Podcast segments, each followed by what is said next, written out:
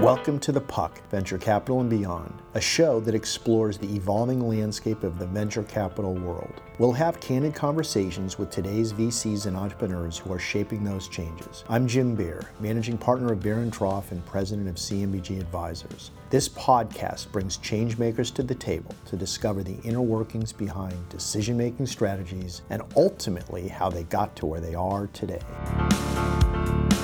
On this episode of The Puck, I'll be talking with Mark Mullen, a veteran VC with an unconventional and diverse background. After years of living around the world, Mark, now based in Los Angeles, is the founder and largest investor of Double M Partners and Mull Capital. I invest in people. I have a very comfortable relationship with my own gut in terms of what I think about people, and that allows me to make, in my opinion, seed investments and bet on people much more comfortably than maybe others. We'll find out more about Mark's involvement in the growth and development of countless companies, and we'll get a sneak peek at an exciting new fund, Bonfire Ventures, that Mark is building with his team. Mark, let's go ahead and start with a recap of your background.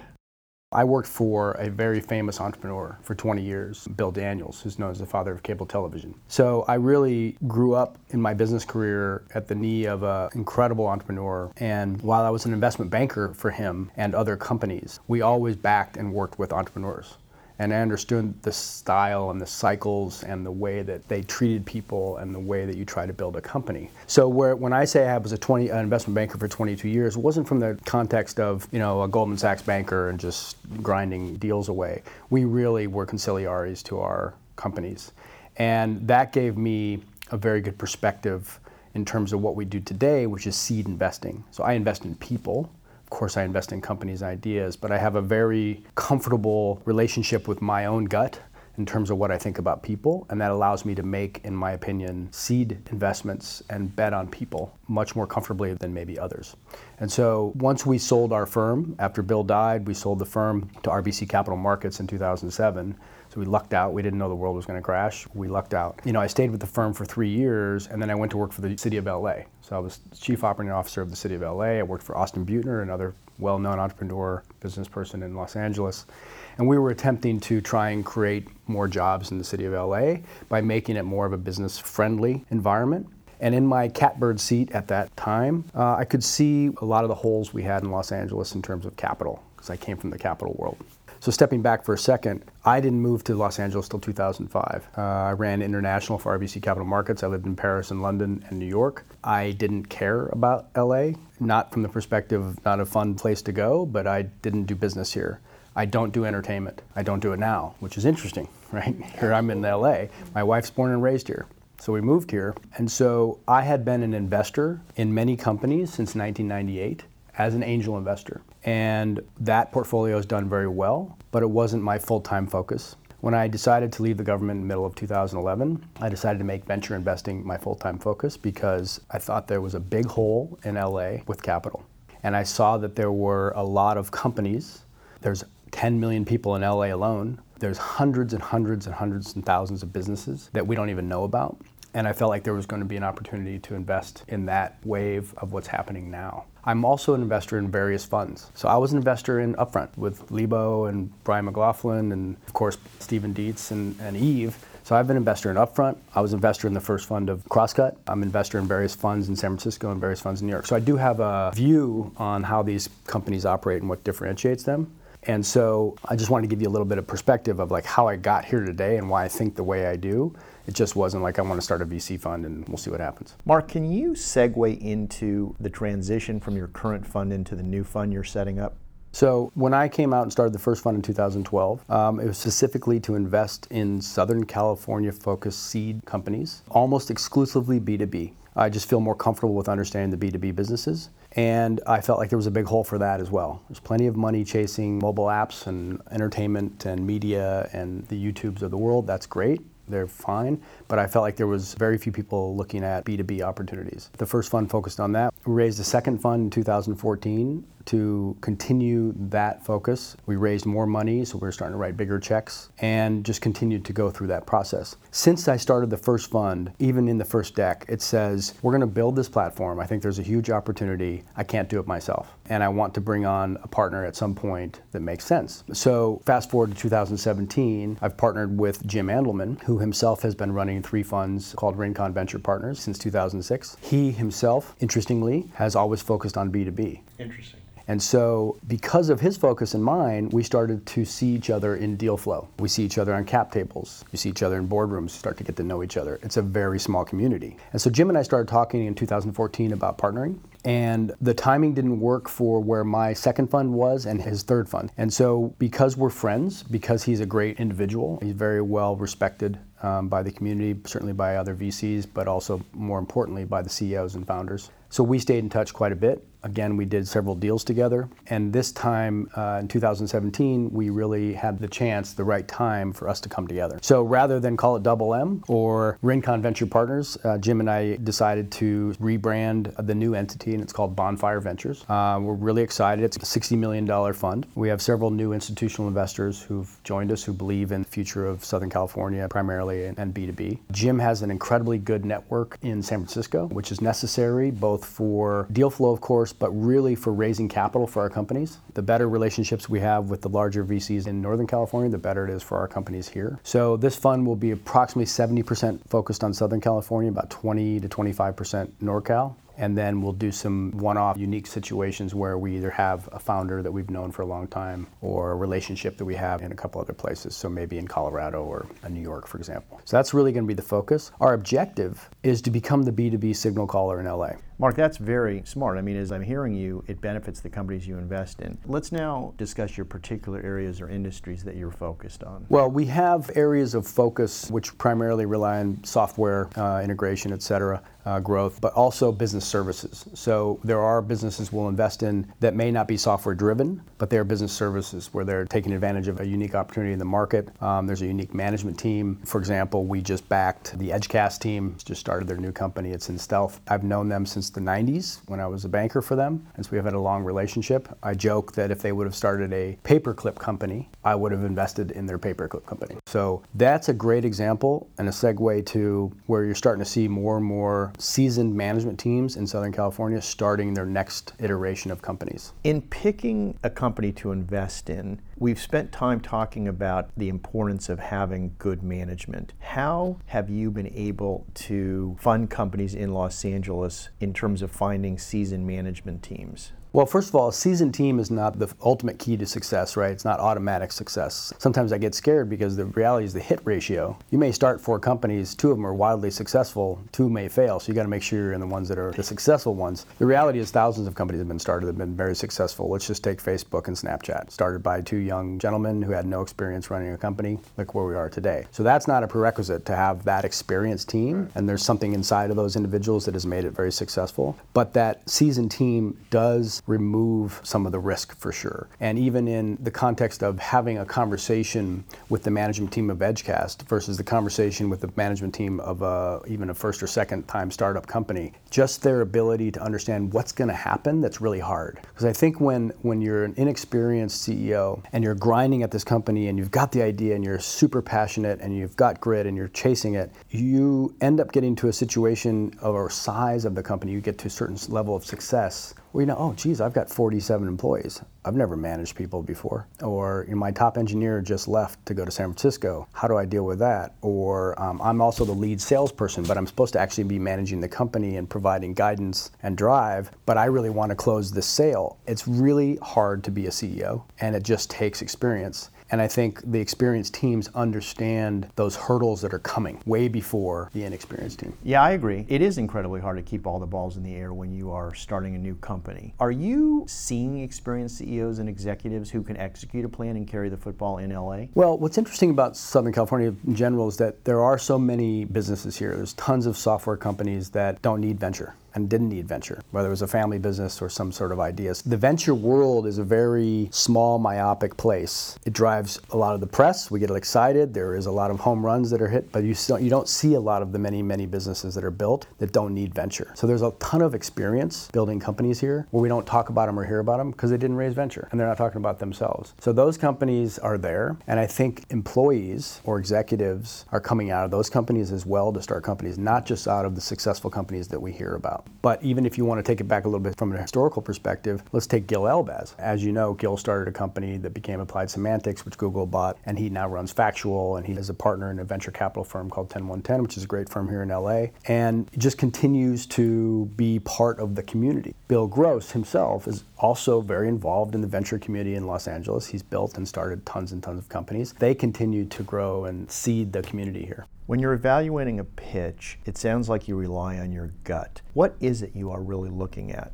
Well, I actually spend as much time as we have, and much time as without being uncomfortable. We do spend as much time talking about that person's background. And a lot of times you'll come into my office or I'll come meet you at your company and I don't read the deck. I've read the deck enough to say that I'm interested in having a meeting, but I don't want to read the deck, and I don't want you to open up your computer and go through the deck. If you can't do that, it's a non-starter. But we'll spend many times half hour plus before we've ever talked about the company, and we're talking about where'd you go to high school? Do you have a brother or sister? What were they like? Why were you trying to beat your sister at that math game or whatever it is? What did your mom do? I literally ask these questions because I'm just trying to figure out like what type of person that and what drives that person. And you find out. Like I, I invested in a woman's company who was the sixth child. She has five brothers. Her brother, her father was an entrepreneur, and she wants to win, as you can imagine. And so I love that grit. If she grew up with five brothers and a successful entrepreneurial father, I think she's got some motivation. And so we try to find those things out. You don't get that in a deck, and a lot of times you don't get it because they're they're running around meeting with 19 venture capital firms, and they kind of have their pit. They've got an hour for you. So I try not to do that very often. So we try to get to know the person,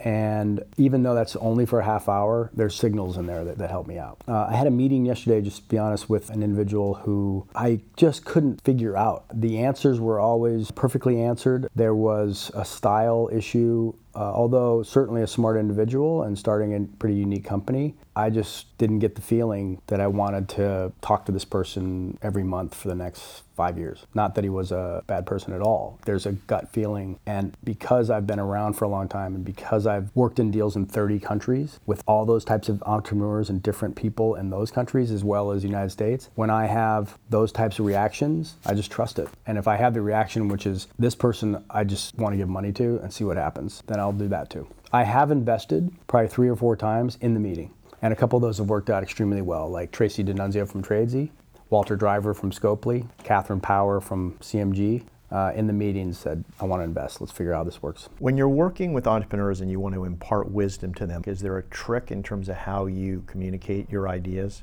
Well, what I try to provide is this person that you can talk to. That I have seen a lot of things, that I can help you with life issues or company issues or help you hire because I have a gut reaction on people you're hiring. I can talk to other VCs for you. I can structure things. So I'm always throwing out, like, you know, I'm always available, first of all, but I try to say, look, I can try and help you do anything. If I can't help you, I can introduce you to somebody that can help you. You know, calling me and saying, hey, do you know a good front end developer? Not the best use of my time and your time because there's probably better people that have that answer. If you want to call me and say, I'm having an issue with my CTO, we're trying to close this deal, and they need to know that there's somebody behind this company other than just a startup here in Southern California. And I love to have those conversations. So it's really, without sounding callous, it's really adult experience that I try to emphasize that I'm available for. And um, I think you would find from those founders that have utilized that that they, they appreciate that. I know you mentioned at the start of the interview that you don't focus on entertainment, but I'm still really struck by the fact that since entertainment is so dominant in Los Angeles, what do you see that's unique in Southern California other than the entertainment industry? I think there's a real competitiveness here in LA. There's a mentality here, like we are competitive with San Francisco, we are competitive with New York. We cooperate, of course, with them as well, but there is a competitiveness now down here which is incumbent upon everybody. If you're in this tech community in Los Angeles, you want to win. Like I want Upfront and Crosscut and 10110 and Fika, I want them to win. I want to put our numbers up and say we're winning because we're betting on companies here. And the same token, the CEOs and founders and I think employees here have that same type of desire. They're like, you know, it's such a great place to live. And if we just win at the business side, we're doing great. I like the direction you're going, which is the competitive spirit of LA in terms of the excitement of this competitive drive. When do you think LA will be recognized in its own right as a top destination for tech companies? Yeah, we'll step back for a second. The reality is that we do have this incredible university infrastructure here. You know, whether it's Harvey Mudd or Loyola, USC, UCLA, Caltech, incredible infrastructure. When I was at the government, we analyzed what was happening with just the engineers for that perspective, which we figured out that roughly about a third of all the engineers coming out of those five schools stayed in Southern California. The rest left.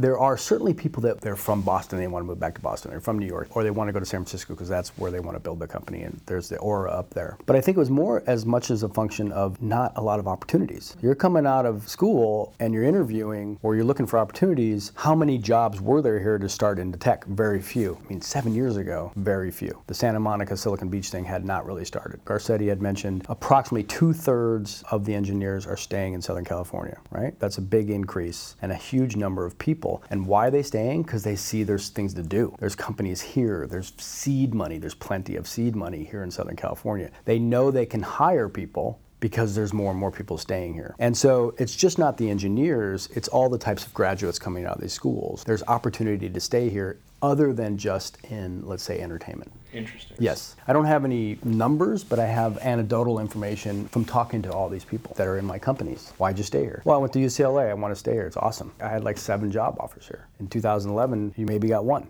So there's incredible infrastructure being built. There's excitement and companies that are getting much bigger. And then we have the incumbents coming down. So Google, they're just tripling their size down here, which is great. Bring it all down. When you walk around La Playa and you see all the names of the buildings of all the companies that are there, it's exciting. You feel like, no, this is happening. Yeah, that's exactly how I feel. It is amazing there. So tell me, Mark, when you're investing in companies today and you're trying to figure out where the hockey puck is going, where do you see companies today versus where they were a few years ago? Where is the trend for new business in Southern California? So if I think about some of the areas that we're focused on, I would say three areas where we're seeing a lot of activity and where we've been investing over the last five years, particularly in HR tech, particularly in logistics, particularly in security. Logistics is interesting here in Southern California because we have one of the top five airports in the world. We have the second largest port. We have, I don't know what the number is, the seventh largest economy. There is a lot happening here. We also have a disastrous public transportation system. So there just creates the obvious that if you're going to start a logistics company or trying to create a winning solution, if you can do it in LA,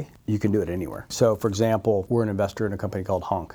And Honk initially started or is known as the Uber for roadside assistance. But the reality is, what they're doing is completely transforming that entire industry because they're creating a new communications infrastructure and platform for communication between the insurance companies, the tow truck drivers, the consumer, the customer, fleets, the car manufacturers. So everybody needs to be on the Honk platform. So instead of being the Uber for roadside assistance, it's the communications platform for all that type of logistics here in the United States. And that was started here in Los Angeles. We have another company called TallyGo, and TallyGo is navigation as a service. So they came out of USC. They have patents out of USC, and what they provide is a better mapping technology platform than Waze or Google Maps. Better from the perspective of the way that those mapping technologies technologies work versus this. This is a dynamic, so it changes on the fly and is driven by all the sensors and the government data. So we have a huge deal with the city of LA. We have a huge deal with the fire department of LA. It's a customer. So we are able to provide that platform for any type of fleet. For example, maybe Postmates or other entities that don't want to be reliant on the Waze platform can utilize this navigation as a service, as a software platform for navigation. Again, came out of USC. Patents came out of there. We see some logistics opportunities here. HR tech in general, and this kind of touches on what's happening in Los Angeles in terms of all the employees. The way that millennials are used to going to work, or the way they're used to communicating with their bosses, or their employees, or their companies, or their HR benefits, or anything they're doing is totally different than what we had.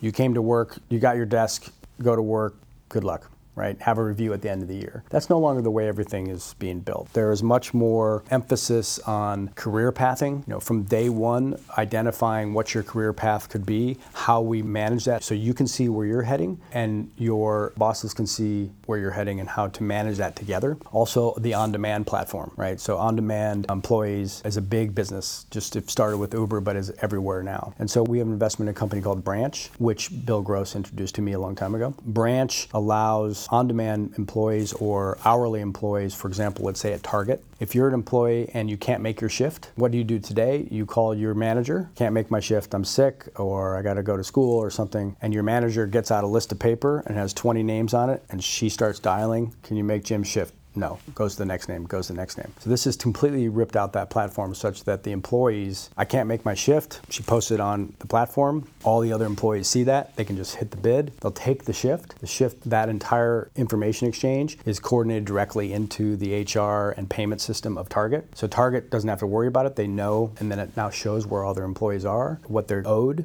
and it takes away a lot of the heat from the employee and the manager in terms of managing all these employees. So this is a really exciting one. Wow, that is really incredible. A totally different approach from HR of the past and so much more efficient. You also talked about security, and I know there's been some acquisitions in this space recently. In terms of new ideas, what do you see as unique to LA? Well, we have a company called Prevoty, which uh, really is built to, it's going to call an application security software, RASP. And so you think about the way that entities get compromised is through worms or viruses that are planted. Well, nowadays people are coming through the website, maybe even through the customer service website, you can actually plant through the application itself viruses, et cetera. And so this stops that. When they started the company four years ago, they were way ahead of the curve. It's now becoming much more acceptable. If you look at the Equifax issue, it came through their website, right? It wasn't somebody planning a virus or something. They were able to penetrate through the application software layer of the application level. And so we feel like that's starting to get a lot more traction. Mark, you've explained your background, which is very different than many VCs and it certainly distinguishes you. Can you perhaps give an example of some areas where you've helped companies that not many people may have heard about? When I'm talking to my founders and CEOs, one of the areas I was mentioning earlier is my experience level in lots of different areas. And sometimes I end up being much better for a company as they get bigger and older, and I become more strategic or more relationships in the capital markets, et cetera. For example, I'm on the board of Altice, which went public earlier this year in June. It's the fourth largest broadband cable operator in the United States. They're also the second largest in the world. They're based in France, but they're all over the world. They're in 28 states, 20 countries. They'll do almost 10 billion of this year earnings wow. this year. So they went public in June. It's the second largest IPO in the world after Snap. My point is that I'm on the board of this company. It is serious stuff, and so I can provide serious advice to my companies at different points along their lives. So having you on the team, how does that help a company get to its ultimate destination? Well, the combination of with Jim, who has also been around for a long time and has been really focused on these companies for many years. He's been investing in Southern California B2B companies since 2006, which is back to my that era where it was still quiet. Whether it's on paper,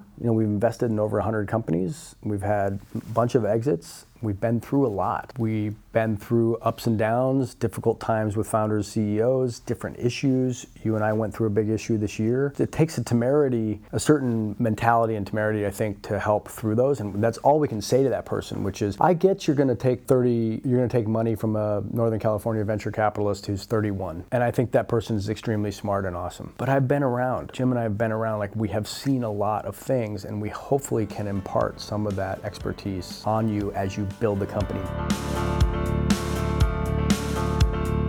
On our next episode of The Puck, join us as we talk with VC veteran Rick Smith of Crosscut Ventures as he reminisces about the trials and tribulations of starting a fund in the midst of the Great Recession and the passion that kept him and his team going to build one of the leading funds in Los Angeles today.